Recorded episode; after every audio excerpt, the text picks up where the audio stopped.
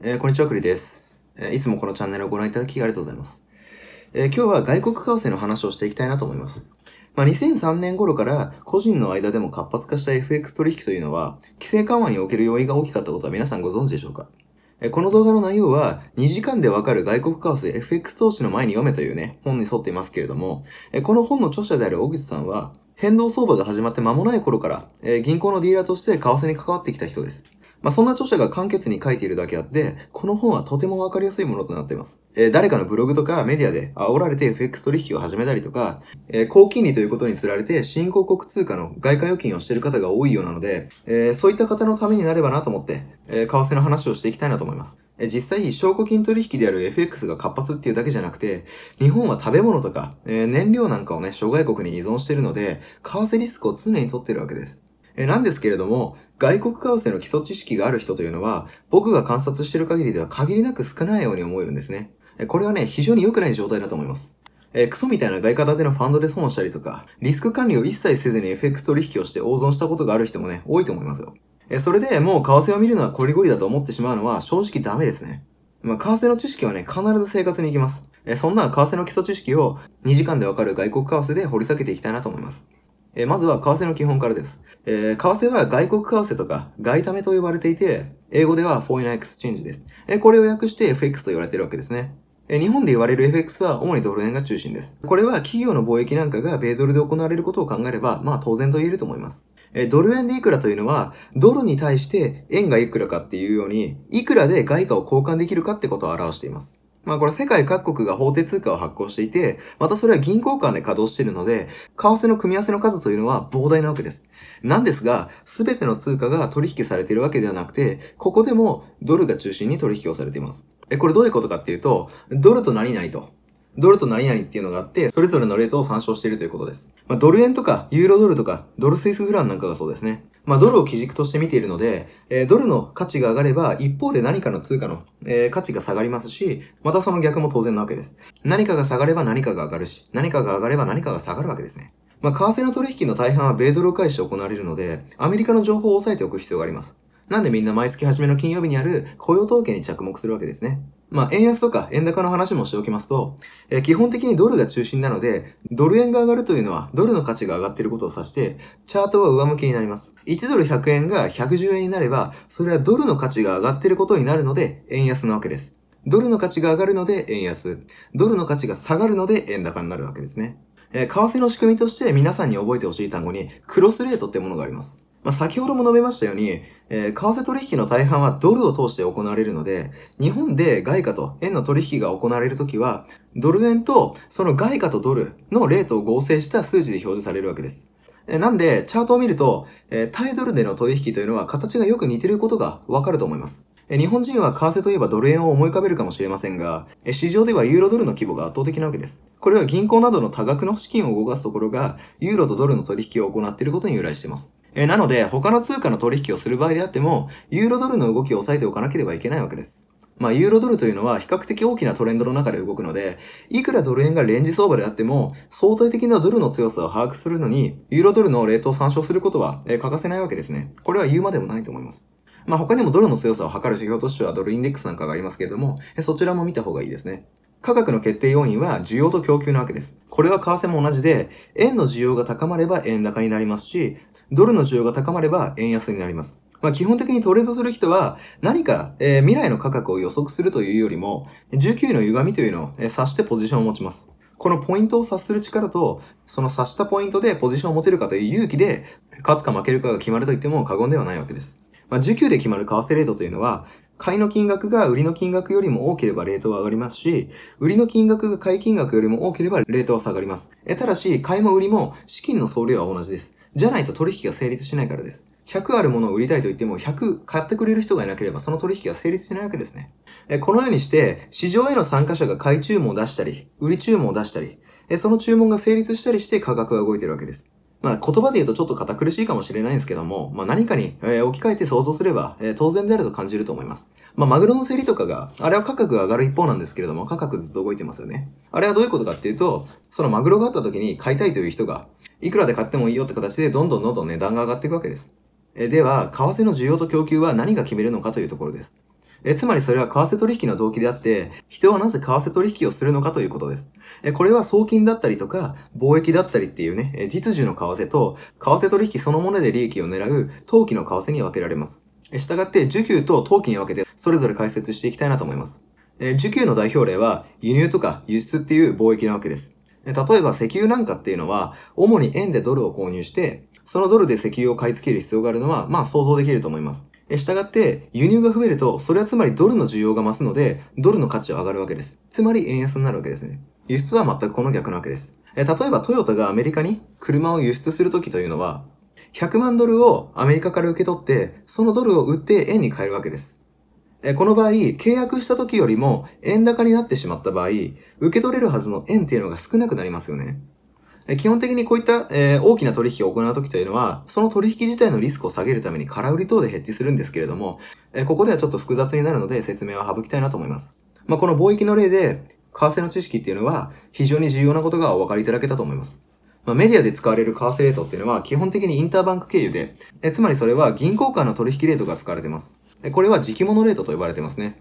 時期物レートの他にも、先物レートとかスワップってものがあります。え時期物は2営業日以内に資金決済する為替のことで、例えば月曜日であれば、水曜日に交換するレートのことです。え先物は時期物よりも先の日に決済するレートのことで、スワップは時期物と先物の差のことを言いますね。え為替市場は銀行間の取引とか貿易を伴って発達してきたので、基本的に為替レートは時期物レートのことを指しています。まあ、経済が発展する中で、まあ、マーケットはね、どんどんどんどん大きくなっていきましたけれども、さらに大きな金額をより良いレートで実行できる、厚みあるマーケットが次第に必要になってきたんです。えつまり、大きな金額が必要な時に即取引できる流動性の高いマーケットのことです。まあ、実需が伴わない為替取引の禁止が1980年代の半ばに廃止されたことから、市場参加者っていうのが一気に増えて、投機が盛んになったわけです。まあ、FX のトレーディングにネガティブな感情を持つ人もいると思いますけれども、その為替市場全体の厚みを増すために、FX トレーディングが重要な役割を果たしているってことも理解すべきです。えーこうして活性化した、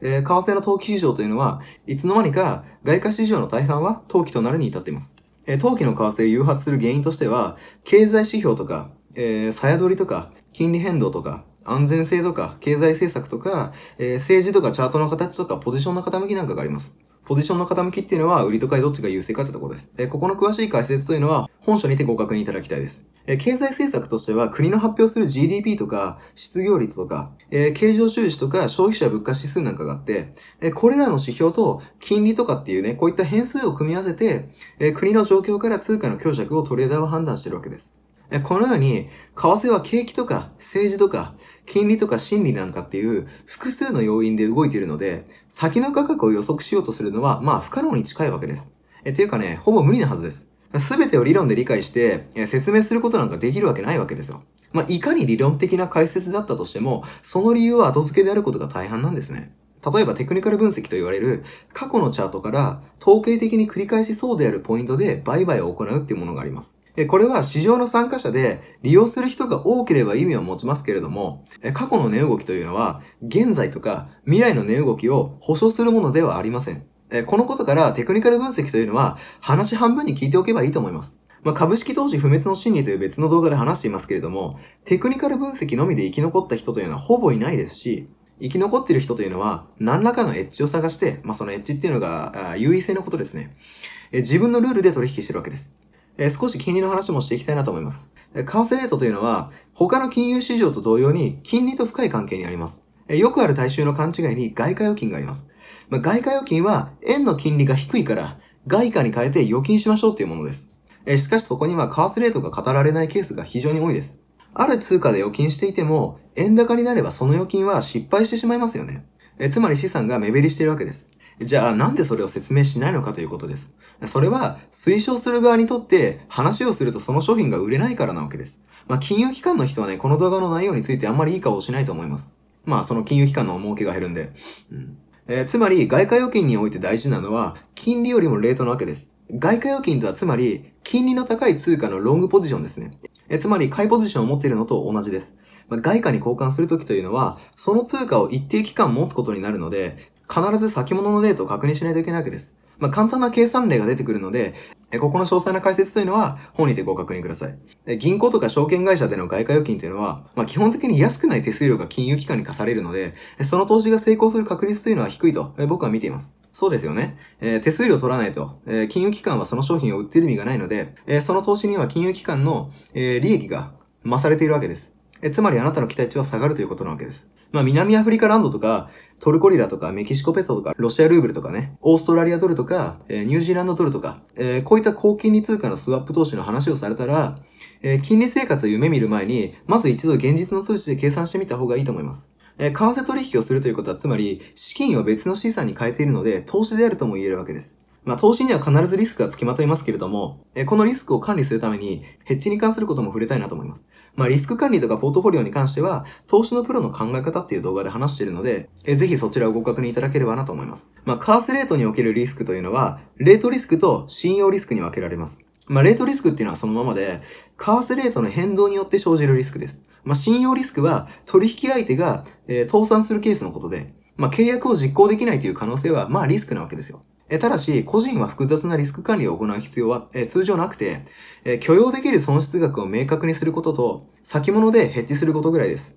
まあ、先物ヘッジっていうのは、買いポジションを今持っているのであれば、先物で売りを出すことで自分のポジションをなるべくニュートラルに近づける状態のことを言います。まあ、この概念はマーケットニュートラルっていうものなんですが、まあ、興味ある人は金融工学なんかの本を見てみるといいと思います。えー、あとは、オプションを利用することですね。まあ、オプションは損失額を決定できるので、まあ、うまく利用できればとてもいいものです。詳しくはオプションの本を購入したりとか、まともな金融機関が公開している資料を見てください。誰が運営しているのかよくわからないようなブログではなくて、金融機関がちゃんとしているオプションの資料を見た方がいいです。えー、こういった風に、えー、為替の知識をつけると、為替ヘッジされてない外貨建ての金融商品なんかの、えー、ハイリスクローリターンっていうね、え、ゴミから身を守れるようになるはずです。えー、為替レートっていうのは常に上下で動いているので、当たるも外れるも50%の確率なわけです。じゃあなんで価格の予想は外れるのかってとこですね。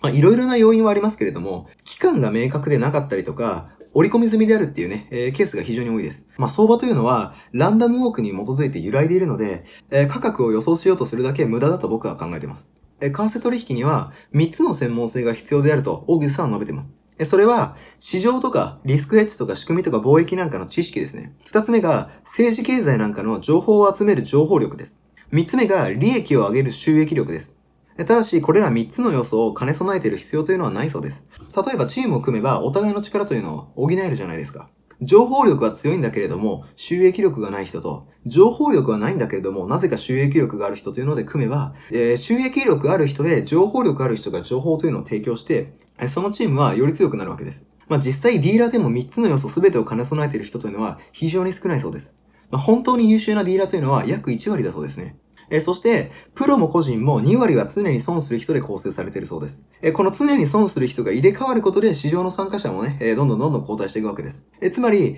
残りの7割はどちらとも言えない人となるわけです。まあ、7割のうちの上位2割が収益をもたらすグループになるので、えまあ、全体として3割ぐらいがまあまあ利益が出るかなっていうところですね。えつまり大体の人が損するのがトレーディングの世界なわけです。えー、僕もね、以前デイトレーディングをしてて、えー、多少利益が出る程度ではあったんですけれども、ゼロサムゲームの世界で、自分は勝てるという期待値高いエッジを明確に見つけることができなかったので、短期売買をやめたという経緯があります。まあ、ここの研究に時間を費やすのは、まあ、今得策ではないなと、え、思いましたし、であれば仕事頑張った方がいいんじゃないかなというロジックです。え、ここに関しては別にね、僕のただの考えなので、え、皆さんは参考程度に聞いてもらえばいいと思います。え最後に、為替とうまく付き合うための tips というのを紹介したいと思います。まずは、金融機関とか、エコノミストとか、ディーラーとか、ハウツーコンテンツを信じてはいけないよってことです。まあ、金融機関は販売すると儲かる商品を推奨するのが当然であって、エコノミストはメディアで表に出てる人なので、為替に詳しくはないです。まあ、ディーラーのポジションというのは、えー、1日の中でも何回も変わりますし、ハウツーコンテンツはその人の優位性が薄れたから表に出している情報なわけです。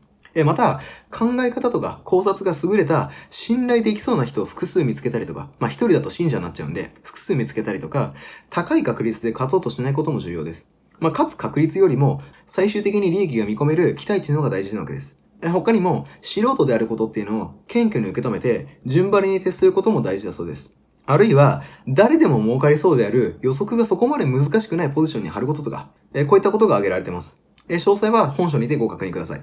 えこの動画は FX で勝つ方法というような内容ではないですけれども、え為替の基本的な仕組みを理解することで、外貨とうまく付き合って損する確率を下げるよってものだと思います。食べ物の多くを輸入に頼ってて、えまた資源も外国頼みである日本に住む日本人というのは、常に為替と関わって何らかのリスクを抱えているわけです。えこういった為替のことを理解して、うまく付き合えるようになるためにも、えぜひこの本を手に取ってみてほしいです。えたったね、これ500円で購入することができるんですよ。たった牛丼1杯の値段で損する確率を大幅に下げられると思います。え今日は2時間でわかる外国為替という本について話してきました。えこの動画がいいなと思ったら、ぜひ高評価いただけますと幸いです。えまた何かリクエストがあれば、ぜひお気軽にご連絡ください。では次回の動画でお会いしましょう。ありがとうございました。